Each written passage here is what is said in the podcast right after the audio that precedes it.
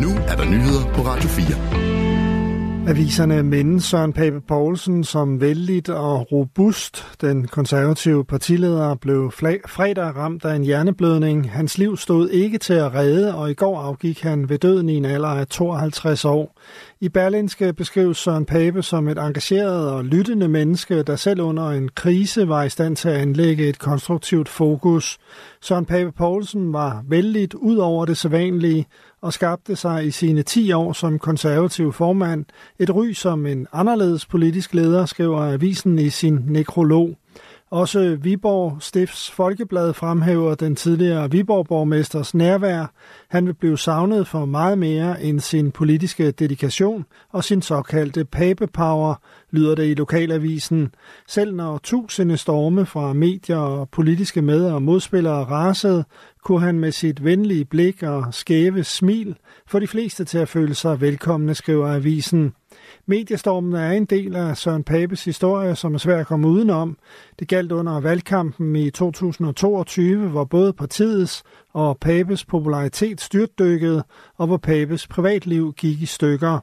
Selvom valget blev en fuser, og de konservative tabte mandater, tabte Pape ikke hovedet, hverken som partileder eller politisk, skriver Ekstrabladet.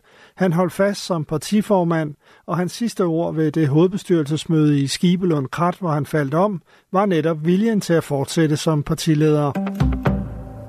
Søren Pape Poulsens død vækker eftertanke om et hårdt politisk miljø, siger udenrigsminister Lars Løkke Rasmussen.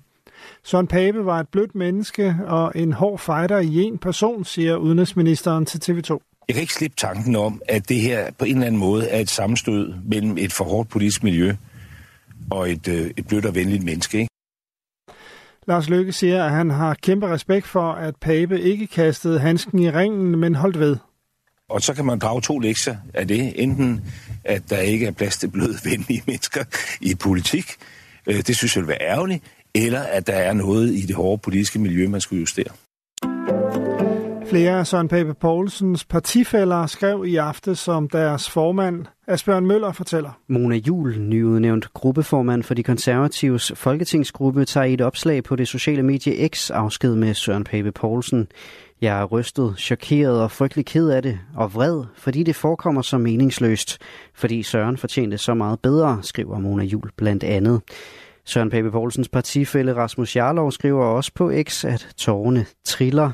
Da jeg sidst talte med Søren, var min sidste ord, at han virkelig skulle passe godt på sig selv. Ikke som floskel, men fordi han havde været så meget igennem. Jarlov skriver videre, at han næsten dagligt har talt med Søren Pape Poulsen siden 2015. Han var en god chef og et virkelig godt menneske. Jeg vil savne ham enormt. Farvel, min ven. Den konservative politiker Mette Appelgaard har på Facebook skrevet et opslag om Søren Pape Poulsen. Han var i gang med det, han elskede allermest. Han talte politik med kæmpe engagement og store armbevægelser. Den Søren, vi kendte og elskede. Fragtskibet Ruby Mar, der natten til lørdag sank i det Røde Hav efter i februar at være blevet angrebet af Houthi-bevægelsen, havde 21.000 ton kvælstofgødning i lasten. Det har nu skabt en miljømæssig risiko i det Røde Hav, det skriver det amerikanske militær centralkommando i et opslag på X. Efterhånden som skibet synker, udgør det også en påvirkningsrisiko for andre skibe, der passerer de travle ruter på søvejen, lyder det i opslaget. Farskibet blev den 18. februar angreb, angrebet af Houthi-bevægelsen, og det flød allerede dagen efter, at det var i fare for at synke. Houthi-bevægelsen holder til i Yemen og siden november udført adskillige angreb på skibe i det Røde Hav. Tusindvis demonstrerede mod Netanyahu i Israels gader i aftes. I flere byer i Israel var der igen større demonstrationer, hvor tusinder protesterede mod regeringen og landets premierminister Benjamin Netanyahu. Samtidig demonstrerede de for, at der lægges en større politisk indsats i at få løsladt gislerne i Gaza, det skriver DPA. Ifølge israelske medier har der blandt andet været demonstrationer i Haifa og foran Netanyahus private villa i havnebyen Caesarea. I Tel Aviv blev der blandt andet råbt valg nu.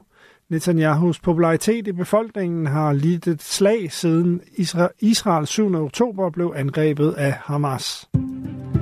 I løbet af dagen nogen opklaring, men fortsat lokalt tåge og regn. Det var nyhederne på Radio 4 med Henrik Møring.